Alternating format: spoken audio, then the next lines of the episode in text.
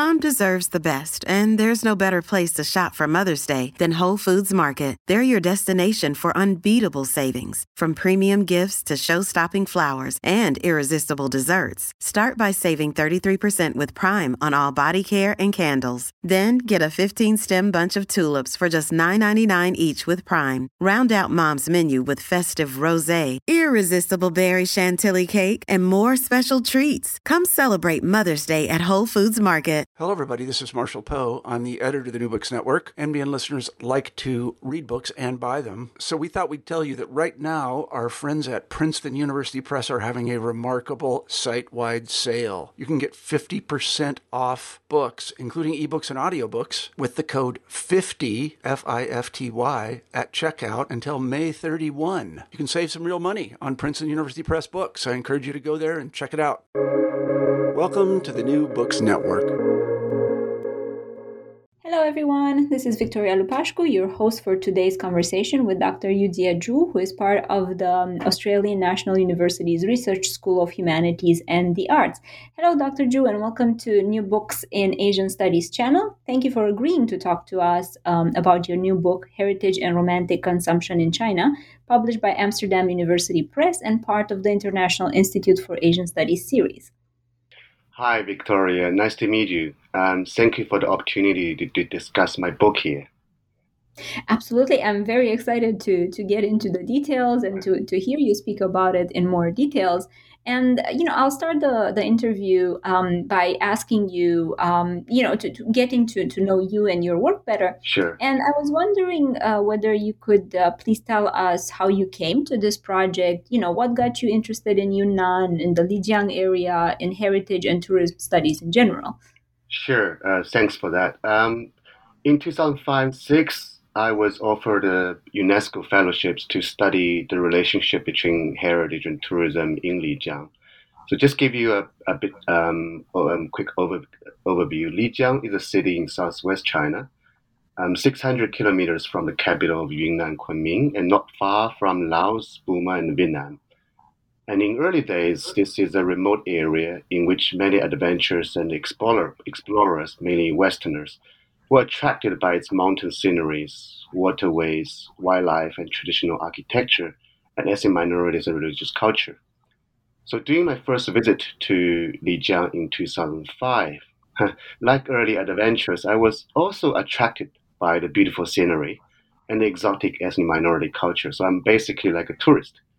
So I was wondering when I saw so many tourists and investors and, and migrants uh, to come to this place, I was wondering why this place attracts so many people, including me as one of them, and how does such development, I mean, so many uh, flow of people and, and capitals, change the local society, and what does this change mean to these tourists and the local communities? I think these questions become the main reasons that I start to study this place. That's great, and it's very um, it's very fascinating to to think about how uh, we get attracted to to these areas and how the organization in these areas um, change their essence, um, you know, in time. Yeah. Um, and um, yeah, and I think your, your book does a tremendous job at, at going into details about it and, and showing um, exactly what, what you described. Um, and you know, it's a it's a book that is comprised of a prologue, the introduction, five chapters, the conclusions, and an epilogue. And in the introduction, you mention a few of the questions that influence the thinking about this book. And here I'll quote uh, the questions. So, what is the nature of ethnic uh, tourism and heritage? Uh, why does it change local society so powerfully? and what are the insights uh, what insights do the social context of tourism and heritage provide and from these questions we can uh, start to figure out the book's main themes. Uh, but i wanted to invite you to tell us more about the key concepts. And here i'm thinking about heritage uh, ethnic tourism romantic consumption mm. that you explore and uh, in the book. And also you show how they're interconnected. So um, yeah i was thinking if we could hear more about them. Sure. Um, as you said, there are three key concepts associated with the book's main topics heritage, ethnic tourism, and romantic consumption. The first one is heritage. Um, when we talk about heritage, we often think about antiquity, historical buildings, monuments, and ancient objects in the museums. And these days, we also include folklore, arts, performance, and religious practice. So these mm-hmm. books include, but also go beyond all of these tangible and intangible elements. I approach heritage, or more precisely, cultural heritage, um, as a social process of human action to construct the past. So, but it's not only about the past. Um, as Doyle Lowenthal and others indicated, all heritage is about the present. So these days, especially after the Second World War and the development of urbanization, industrialization, cultural heritage has become a global industry. So it becomes, as Laura, Laurajane Smith phrased, as authorized discourse that the ways we understand the past are shaped by authorities, professionals, and experts. So, in one word, heritage is not only a thing, heritage is a process of making of the past for the present. So, the second term of the book is ethnic tourism. This is a term might refer to a special form of tourism that is associated with custom of indigenous or aboriginal people, such as Eskimos, Inuits, or San Blas Indians of Panama. So sometimes it also refers to Aboriginal or indigenous tourism, although this time these terms might mean different things in different regions. So apparently, ethnic tourism has some colonial legacies, and it is a political project. So each nation, no matter what their position at the global political table, promotes ethnicity as a means to legitimize itself as a territorial entity. So ethnic tourism served the role to objectify and museumify uh, this ethnic culture, their customs and objects, and separate them from daily life and create it for external consumption.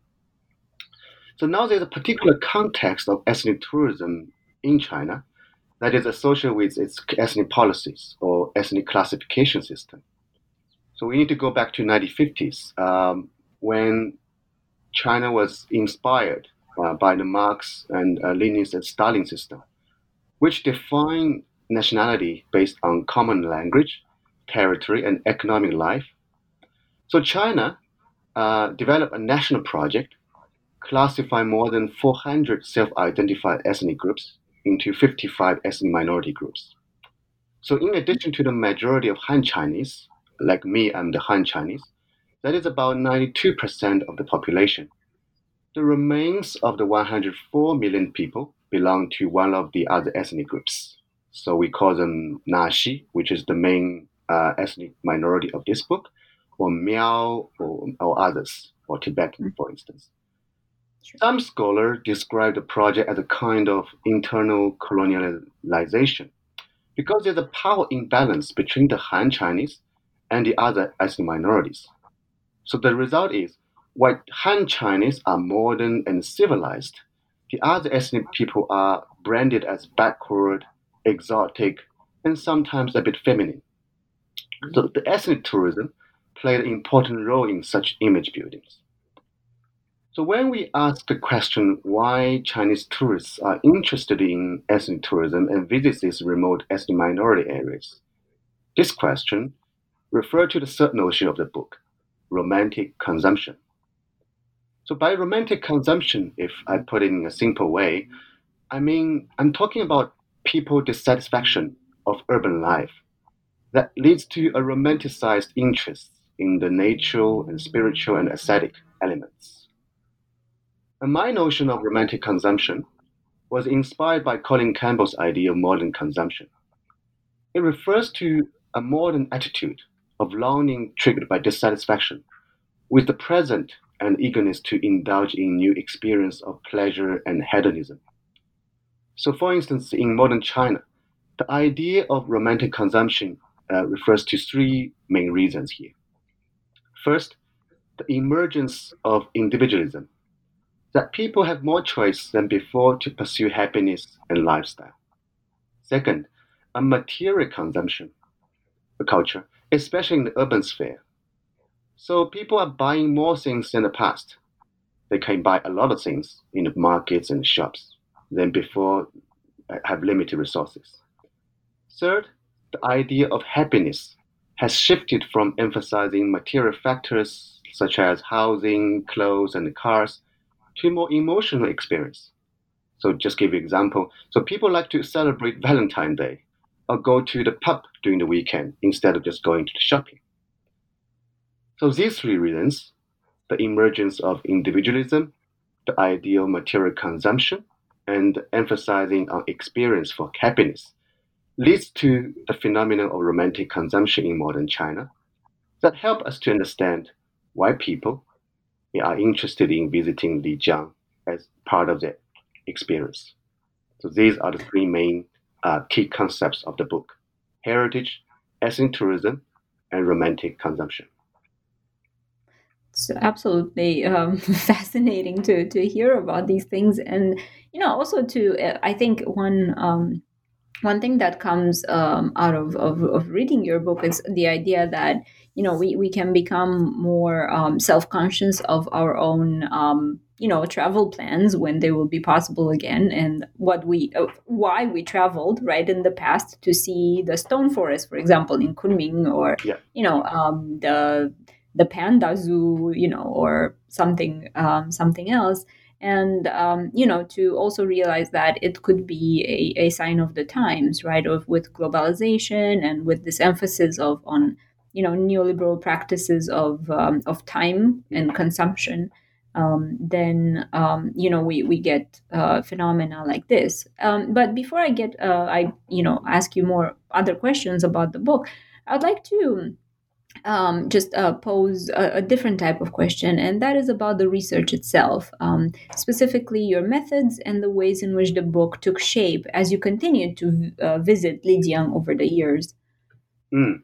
Um, yes. Um, first, um, as a Han Chinese researcher and uh, being overseas for many years studying uh, heritage and minority area of China, um, I and also my uh, researchers and other people consider myself both insider and outsider. What does it really mean, insider and outsider? So when I went to Lijiang, especially during uh, the first several years, several several times, people in Lijiang, both the local communities and the tourists, feel that I might be part of them because I speak Chinese.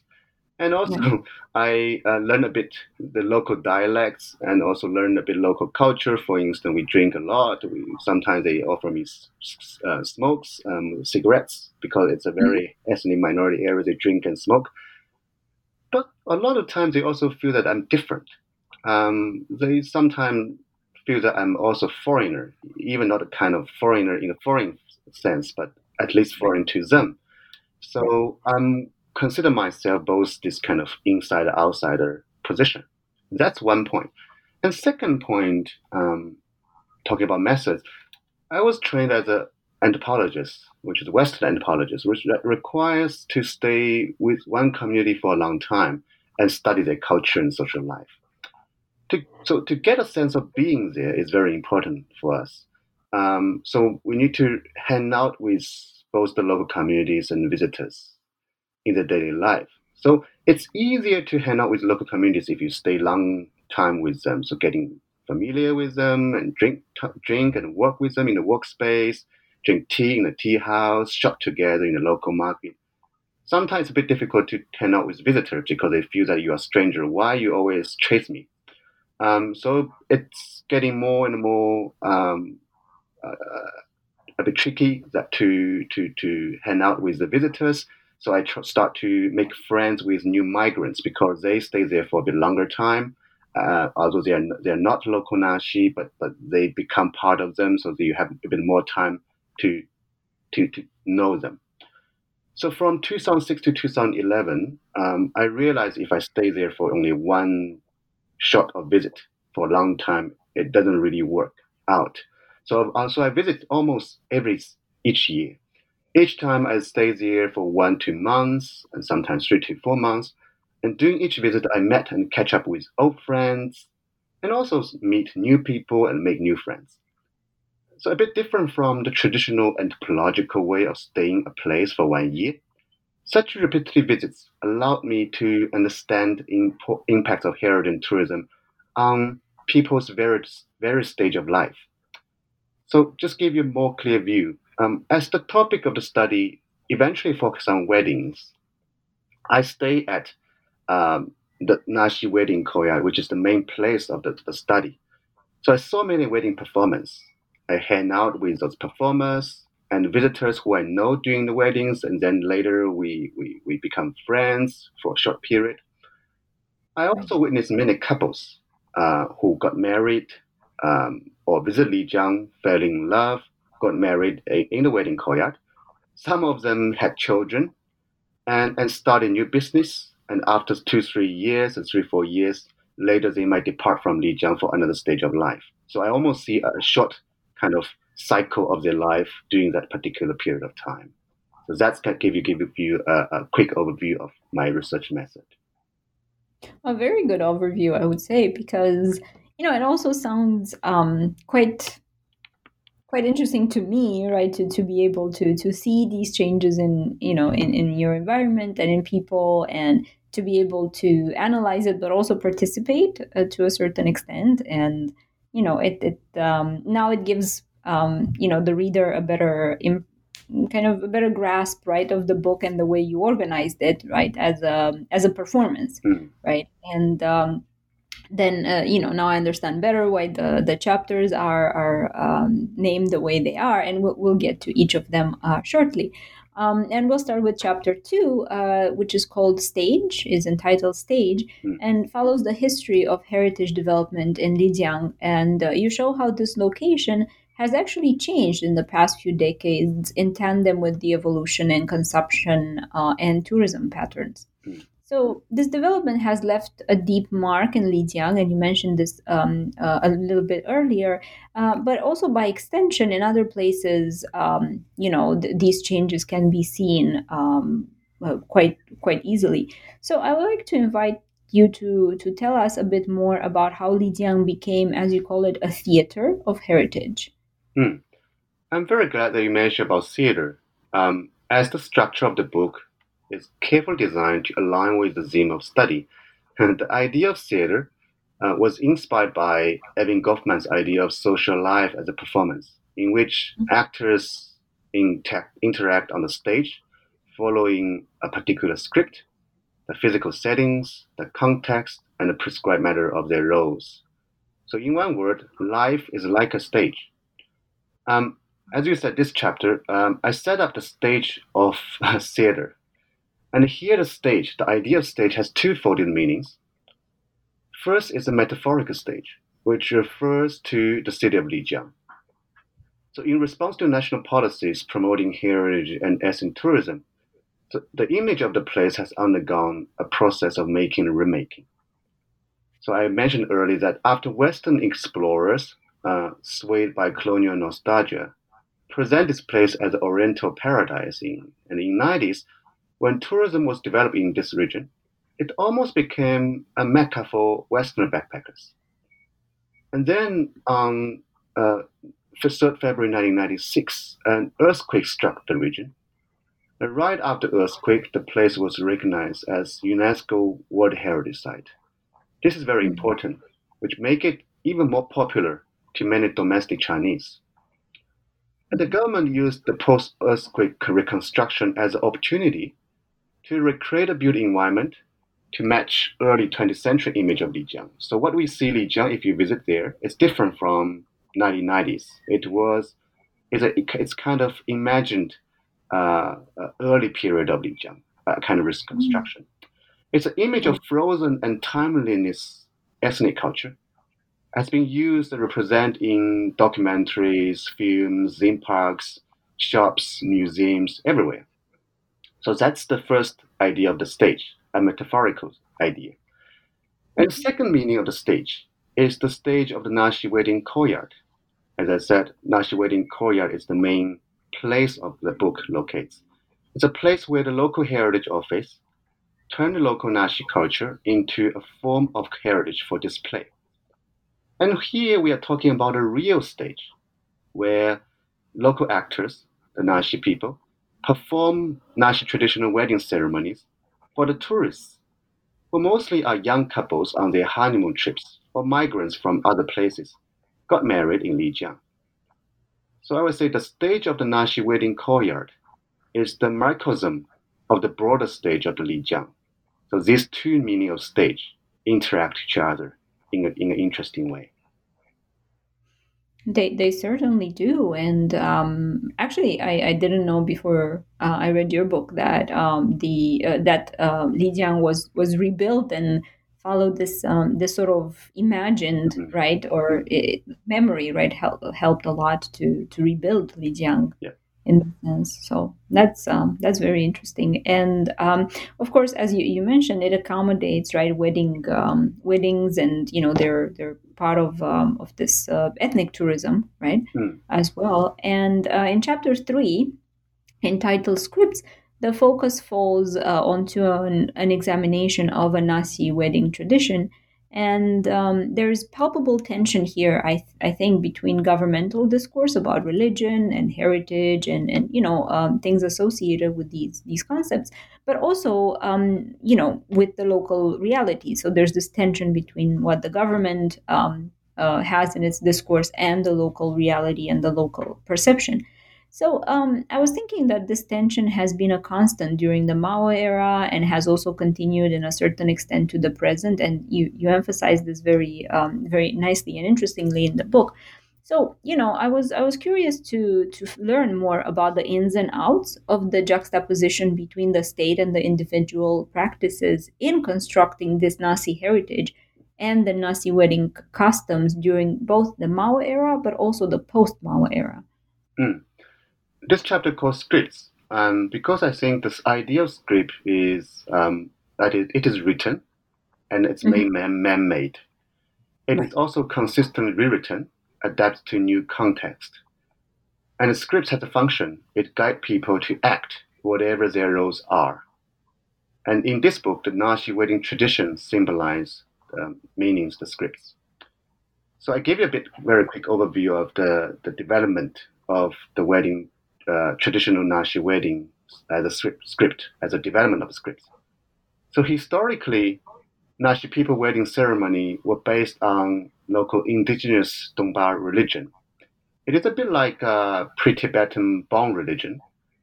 Um, mm-hmm. The traditional Naxi wedding rituals are mainly directed by Dongba, who is the Dongba uh, practitioner, religious practitioners, uh, as the god Su, that refers to life and vitality. So they believe spirits. They think spirits can help them to navigate the, the relationship between human society and, and, and dead and spirits. So by communing with the spirits through rituals, Naxi believed the spirits Su can protect the new married couple and activate the vitality of the new household. So that was the mm-hmm. original function or, or meanings of, of, of, the, of the wedding, traditional weddings. And then, since the early 20th century, Han Chinese uh, style marriage have gradually replaced the traditional ceremony in that regions.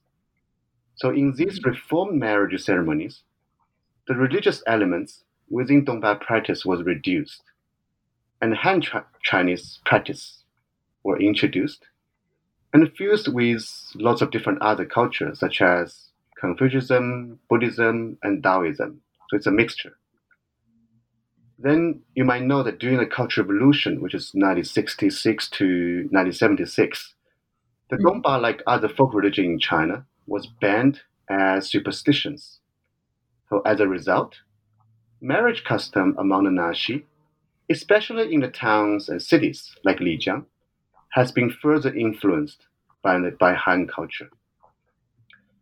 And then, and the, the, the script is still going on, since the post-Mao era, Naxi indigenous customs, like many religious and cultural traditional uh, culture elsewhere in China, have been officially revitalized and promoted through folk festivals and heritage programs. The state has, has motivated to transform Dongba religious practice into a form of cultural heritage that can be objectified, collected, and displayed at museums and theme parks for inspection and consumption. So if we go through um, that kind of history, it's a bit like Hobsbawm's idea of invented tradition. And as a result, the state conceptualization of Naxi wedding customs has shifted from uncivilized and backward, which was branded during the Cultural Revolution, to something like authentic, ethnic, and romantic. That's a result from uh, the tourism industry part. But the state is not the only player in this game or scripts making. Heritage and ethnic tourism also allows other actors to do the scripts writing. The entrepreneurs, the scholars, and including the religious practitioners. They are all in, involved in that reinvention and rewriting of the Dongba culture scripts. So now we focus on the, the courtyard, which is the focus of the book. So the performance of the Naxi wedding courtyard is intertwined with the previous and the current custom of Naxi in a way that satisfies modern tourism needs. So, so for instance, the Dongba religious practitioners he intentionally shortened the current ritual uh, from the original ritual, which need to be done for two days ritual, to a 10 minutes ritual. The reason is, is simple because the tourists doesn't have the patience to kneel down and, and, and wait for listen to chanting for a very long time because they are hurried, they want to do something else during their trips. That's why the whole wedding ritual is around 10 minutes, and then you include other things such as celebration, dance, and games. So the, the, the main component of the ritual is almost like a condensed abstract or index of the original rituals performed in the villages. But interestingly, the Dongba performer still believes that the god, the Su deities, exist in his ritual performance and he thinks that his short ritual can still protect a couple tourists, and his blessing for their future still works. So he's very proud of being a Dongba, a real Dongba, a, a, a real Dongba after that Cultural Revolution, and he's working very hard to gain that social recognition. So this gives you a, a quick overview of how this script is written and keep written and keep revising during that period of time. Absolutely, and um, it's um, it's actually you know quite um, attractive in a way to to um, participate, but also to to listen um, to to these things and um, you know um, think more about the ways in which the shortening of a of a ritual right is supposed to to have the same effect or you know um, the shortening might not influence the effect and you know and uh, thoughts like this so um, you know, um, sorry, uh, you're about to say. No, something? no, no. Yes. yeah, I'm, I'm, also very fascinated about that part. Um, that I j- just feel that um, after so many years, and and they even the Dongba, he he's a bit kind of marginal minority because not, there are not many Dongba religious practitioners in these areas, and, and not very encouraged by by the state. But but because and he still uh, has his confidence and passion in in insist on on his ritual efficacies or identities. Um, I, I, find that very fascinating part, and in, especially in the modern kind of tourism context. Um, um, Yes, so in chapter four, uh, local actors, we get to read more about people's stances towards heritage uh, and uh, tourism discourses. And I found this fascinating because um, the, the, the parts where, where people negotiate and subvert official positions and according with their memory and emotions um, are, are things that um, are not necessarily addressed up front. So I, I wanted to know more about it, and I was thinking to ask you to tell our listeners more about this local dynamic transformation, and of course about the transgressions that are happening in in Lijiang. Sure. Um, this chapter mainly focuses on actors in, in the Naxi wedding courtyard, and I call them actors. Again, it's both metaphoric and real. And on one hand, they perform an wedding as a paid service for tourists so they are real actors. And on the other hand, um, actors in the metaphoric sense, they also perform their own ethnic identity under the backdrop of the dramatic development of the heritage industry, tourism industry in Lijiang. So the stage of the courtyard serves as a social reflection of everyday where people visit and stay, as well as create and search for different meanings of life. I found it fascinating that these local actors, despite working under the same SN label as Naxi, have various, various response to the state-oriented narrative of cultural heritage and ethnic tourism. So, for instance, the heritage manager of the place, um, he used the opportunity to use Naxi culture as a resources to develop his culture industry business. While he is trying very hard to promote authentic Naxi culture, not because he's just doing that for business, but also he's proud of being an ethnic Naxi. So, in another word, he's struggling between pride and price in his life. Pride, in, in one, on one sense, is, is kind of like being proud of being a Naxi, and price, another one, he is trying to uh, make business. Other senior Naxi performers also share similar kind of concerns about the dramatic change that happened in Lijiang due to the heritage and tourism industry. While they're working in the National wedding courtyard, they also live um, around this area because they're local community. They complain about the noise, the increased congestion, the traffic, the rise in the cost of living. So many express a feeling of having lost the traditional lifestyle and the community cohesion. They hope to claim or protect their own Naxi heritage when it was threatened or destroyed because of the recent modern heritage tourism development. So this form of heritage that is different from the official and industrialized version of heritage in the form of ritual performance and daily life activities evokes a sense of local pride and nostalgia. So they often found it difficult to keep up keep up with the rapid change of the tourism dominant environment. And so most of them chose to move out the old of Lijiang and live in a new part of the city. So there was a sense of displacement without enforcement. But different from these elder Naxi actors, young Naxi behave differently. So there's a generation gap. These young Naxi actors maintains a more relaxed and a positive attitude towards this transition. So this young generation grew up in a very modern or Han Chinese social environment. So their education and employment experience makes them less attached to their traditional ethnic and cultural background. So performing Naxi ethnicity in that Naxi wedding courtyard is part of their daily job. So they dress Naxi, they dance Naxi, they drink Naxi, but that's their job. And at the same time, these young Naxi actors are also eager to experience the modern outside world. So they often told me, for instance, that they dream of working in cities like Beijing and Shanghai, or one day they can travel to Paris for honeymoon or vacations, just like, like every one of us.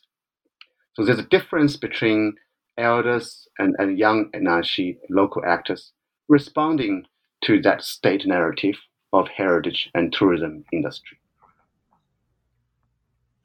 Right, and I think um, also, um, and and you do mention this in the book, right? The memories and the um, the, the attitude, right, of, of seeing the of seeing Lijiang transform is um, has a different impact on the elders than it has on the the younger people, um, and that might also influence the way they see um, the influx in, in tourists or um, um, governmental policies and, and things like that, right?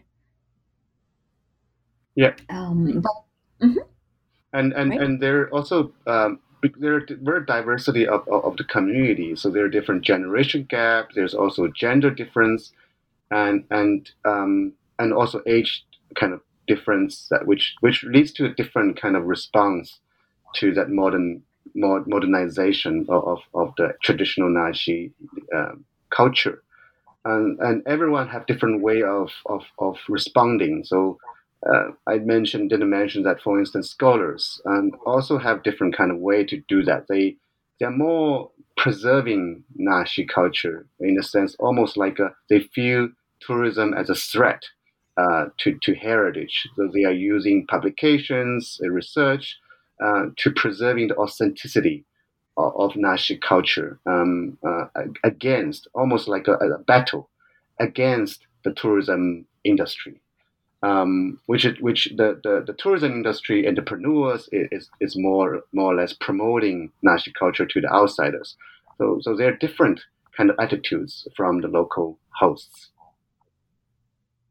Absolutely right. Yeah, and I, I'm assuming uh, also there are different attitudes, right, and in, in the guests um, who come, and uh, also you know what happens after the uh, after the the wedding performance, or you know after a trip to to Lijiang, and these um these two uh, these two aspects are um, uh, presented in in chapter fifth and the fifth chapter and the sixth chapter.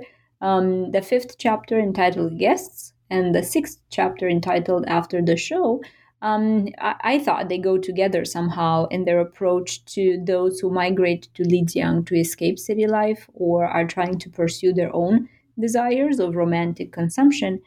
Um, and you know, my, my question was, who are these guests, and how do they contribute to to the evolution of our understanding regarding the heritage um, there and heritage development in general, as well as ethnic tourism?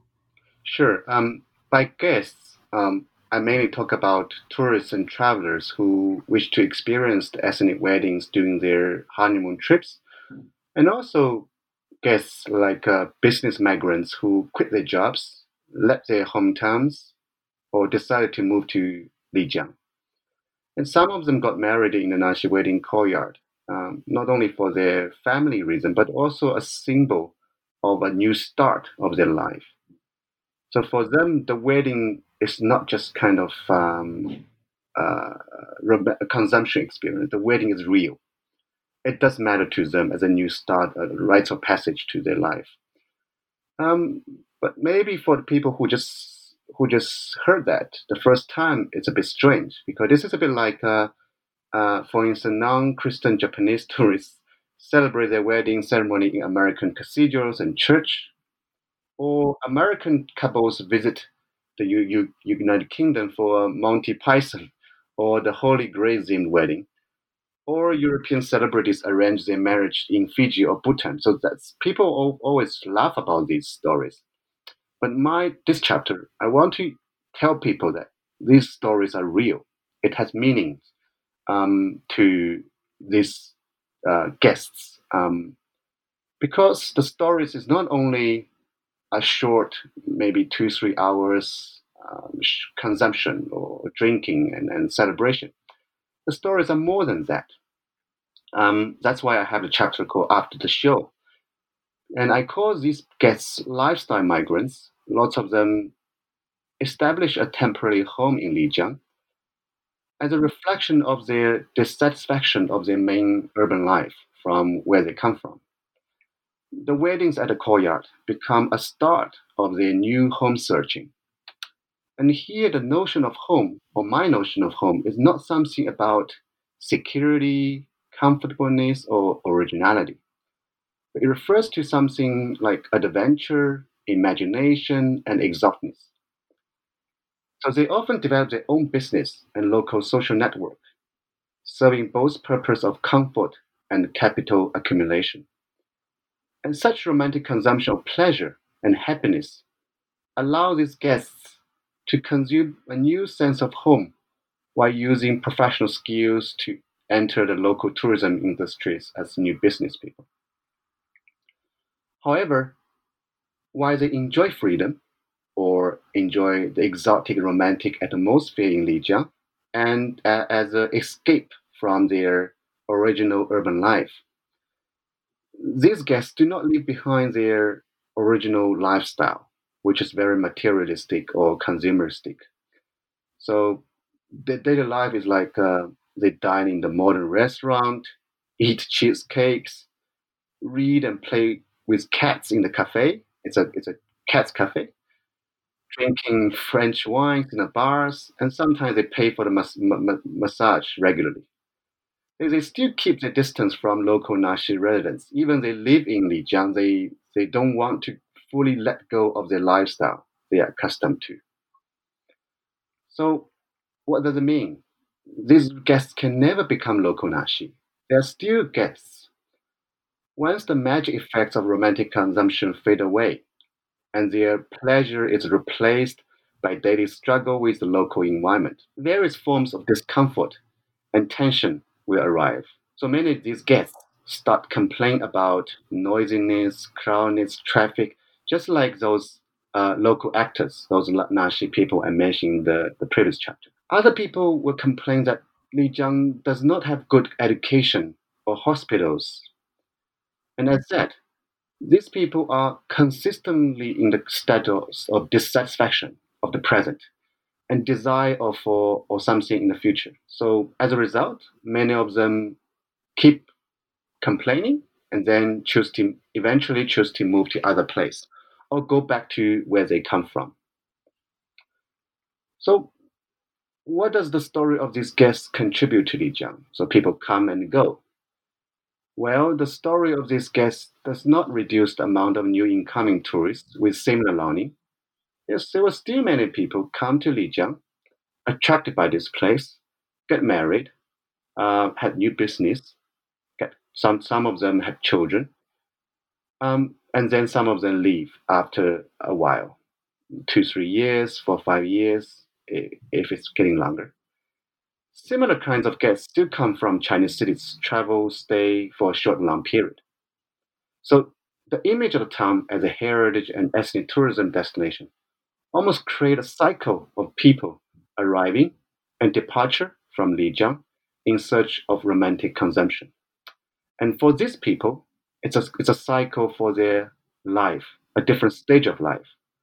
They might get sick of their jobs in the cities. They come here for a gap year or two gap, two years gap uh, for short-term uh, romantic consumption. And then when they feel they're unsatisfied, they'll move on to other places. Either they look for a new experience or because their children need better education or uh, a, a medical welfare system in the cities. So the um, um, the, the the waves, right, of of uh, tourism and uh, guests, I, I would say, um, it's quite um, right. It's it's multifaceted. It's not just um, the two three day guest, but you know, it seems that it um, it it can become elongated for a few years, or you know, um, or, or longer periods of time but then there's also this this continuous uh, changing right that happens in Lijiang and people who come to live there will uh, will bring it with them so um, I, am I'm, I'm assuming there are different types of uh, of, of attitudes right that the locals would uh, would would have uh, towards this this continuous wave yeah. of, of people right yeah and interesting that most of the people who uh, experienced this wedding in the international wedding courtyard was that those uh, uh, I call lifestyle migrants who came to Lijiang stayed longer. Of course, there are also other uh, travelers or tourists stay there for two, three days or one week. Uh, it, it, this for them it's just a, it's a, short kind of um, reflection of their uh, short-term experience there. Uh, there were some foreigners um, also got married there, um, even after 50 years wedding, and for them it's a bit weird. Why I got married after 50 years marriage, um, but they still had fun um, doing that kind of exotic culture experience. They still laugh about that after many years. They show their photos on the Facebook page. Um, it's it's an interesting kind of reflection. And there are also local Naxi communities. Um, some of them also got married there. Um, they are a young generation of Naxi. They like to try different uh, experience, which is a bit strange from the old generation of Naxi communities. Uh, but, but, but some people do want to experience some new kind of style of wedding, even they know this is mainly for the, for the tourists. Right, right. Yeah, I definitely, um, in, in my uh, during my master uh, degree studies in China, I definitely heard a few of my colleagues who uh, it remained at the the level of, of a dream, but you know, saying I'm going to quit my studies and I'm going to quit, you know, everything, and I'll go, um, you know, to to Yunnan and um, you know become a waitress there or become, um, you know, um, something, you know, I'll, I'll become an entrepreneur. um, in in that area. So I, I think it does have this uh, this attraction, and it's constructed right. It's a it's a constructed thing, but um, also this um, you know dissemination of information and dissemination of the the romantic dream that happens um, you know in day-to-day life or you know through through books or through the tv i would assume mm. right yeah and uh, i think in the conclusions um, in the conclusion chapter right in the seventh chapter you you bring everything together in an open conversation um, about um, uh, you know continue a continuous search that happens for authenticity, modernity, emotional and cultural needs, desires, and and so on. And um, you structure the book as a mirroring, as a mirror, right, that reflects a performance. And uh, my question here regards, to use a familiar language, um, the long-lasting impact and influence of the show, of the show, the quote-unquote show. So, what are some of these um, these um, impacts and influences, also the, the conclusions you arrived at after following Lijiang's metamorphosis. Yeah, um, uh, the conclusion, um, I'm not sure if you might have noticed or you have you get that um, that the structure of the book, um, the guests, the the hosts or local actors, and the idea of consumption and identity. I'm not sure if you get that. it's a bit like the American science fiction and TV series Westworld um, particularly the season one. Um, the the Naxi wedding courtyard, or more general, the city of Lijiang, is is probably like a, a Chinese version of the stage Westworld. Even it's also located in the west part of China. Um, and just like what Delos, I, I mean, if you saw that uh, season one, you know that um, one of the main hosts of Westworld keep asking uh, I think the key question, or, or, or if you want to talk about conclusion of the book, is about authenticity. So Delos is always asking, am, am I real or is the whole thing real? So people might ask when they saw this book, are these wedding reals? Are these people real Naxi and Dongba religious practitioners? Or some people, after experience the wedding, or they after after four or five years stay in Lijiang, they might ask, is my experience real? Just like what your friends who go went to Lijiang and, and did two, three years, or maybe not that long, maybe two, three months as a waiter or waitress, and they might ask, is that real for me? So I think all of these issues matter to them, both, if I use the Westworld term, hosts and guests. It matters to them because these people, both host and guest, work very hard to make the experience so strong, so tense, and so real. And but at the same time, life and living environments change so fast. Lijiang changed so fast uh, in the in the last couple of decades.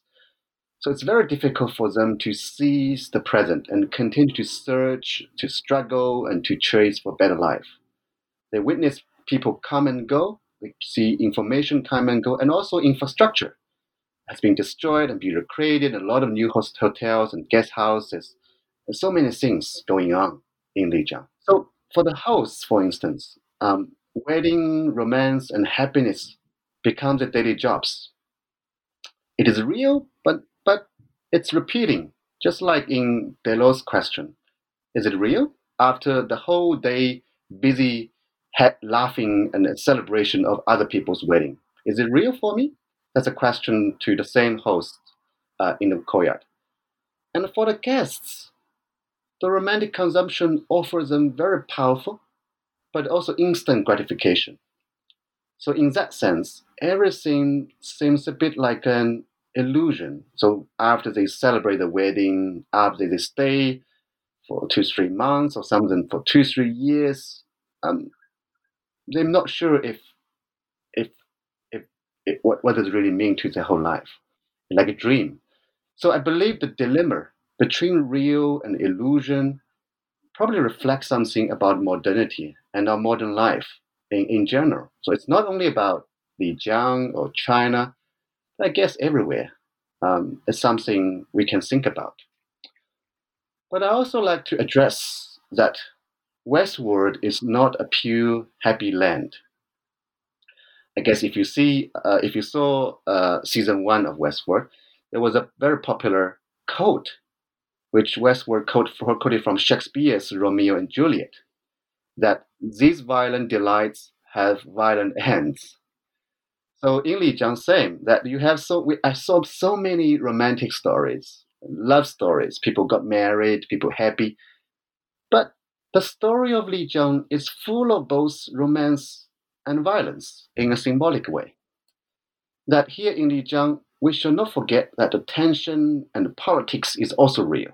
So not only this laughing and, and happiness and roses, but we are talking about heritage and tourism industry, or more broadly, the capitalism and ethnic politics, leads to dramatic transformation of the place and also people's daily life.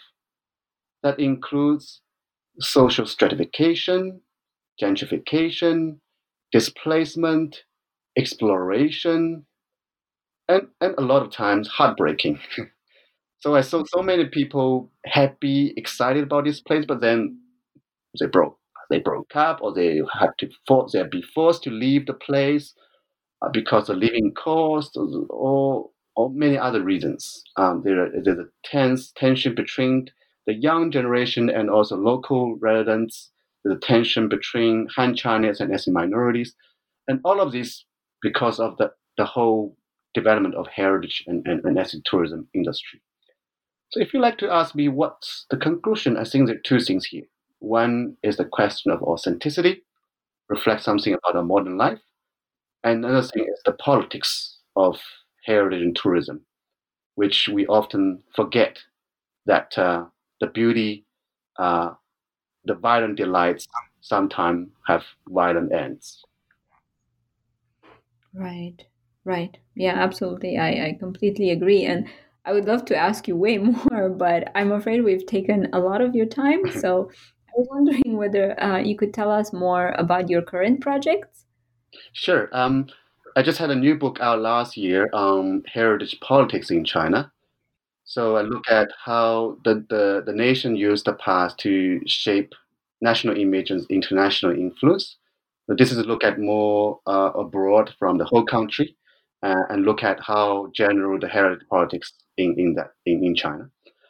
And these days, I'm, I make some movement of shifts. Um, if I if I think about my start uh, from Lijiang, which focused on happiness and romance, so these days I move from happiness and romance to dark heritage sites that are associated with wars and post-conflict sites, and also move from consumption to commemoration. So, so it's a, a, a kind of dr- dr- dramatic change.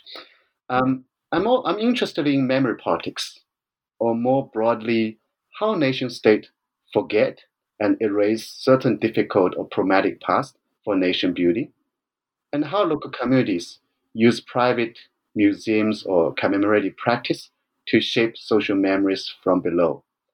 I think there's still a, a kind of connected with my previous uh, experience, or, or, for instance, like this book in Lijiang, because there was a lot of commemoration um, going on even uh, the color. I, I mean, always prefer to use color. It's different. The taste is different. Uh, there was there was in Lijiang there was a lot of romance, and now often we talk about darkness uh, here. But I think there's some kind of connection with my present project. For sure, for sure. yeah, and I mean, of course, the um, you know the experience and um, you know the methods and and everything that you've seen unfolding in your previous projects i'm sure it um, it informs right and, and feeds into the current current projects that that you have. Um, and I'm, I'm very excited and i'm very looking forward to um, to reading more of, of, of your work. And you know um, hopefully we'll we'll meet again into an, an interview for new books network for projects. Um, um, I want to thank you very much, uh, uh, Dr. Zhu, and to um, wish you all the best in your project and, you know, uh, a good 2021, I hope. yeah, my pleasure. Thank you very much, Victoria. And I, I am I really be honored to be here and talk with you. And I hope really um, all the best with you and with other people uh, who is listening to this uh, interview.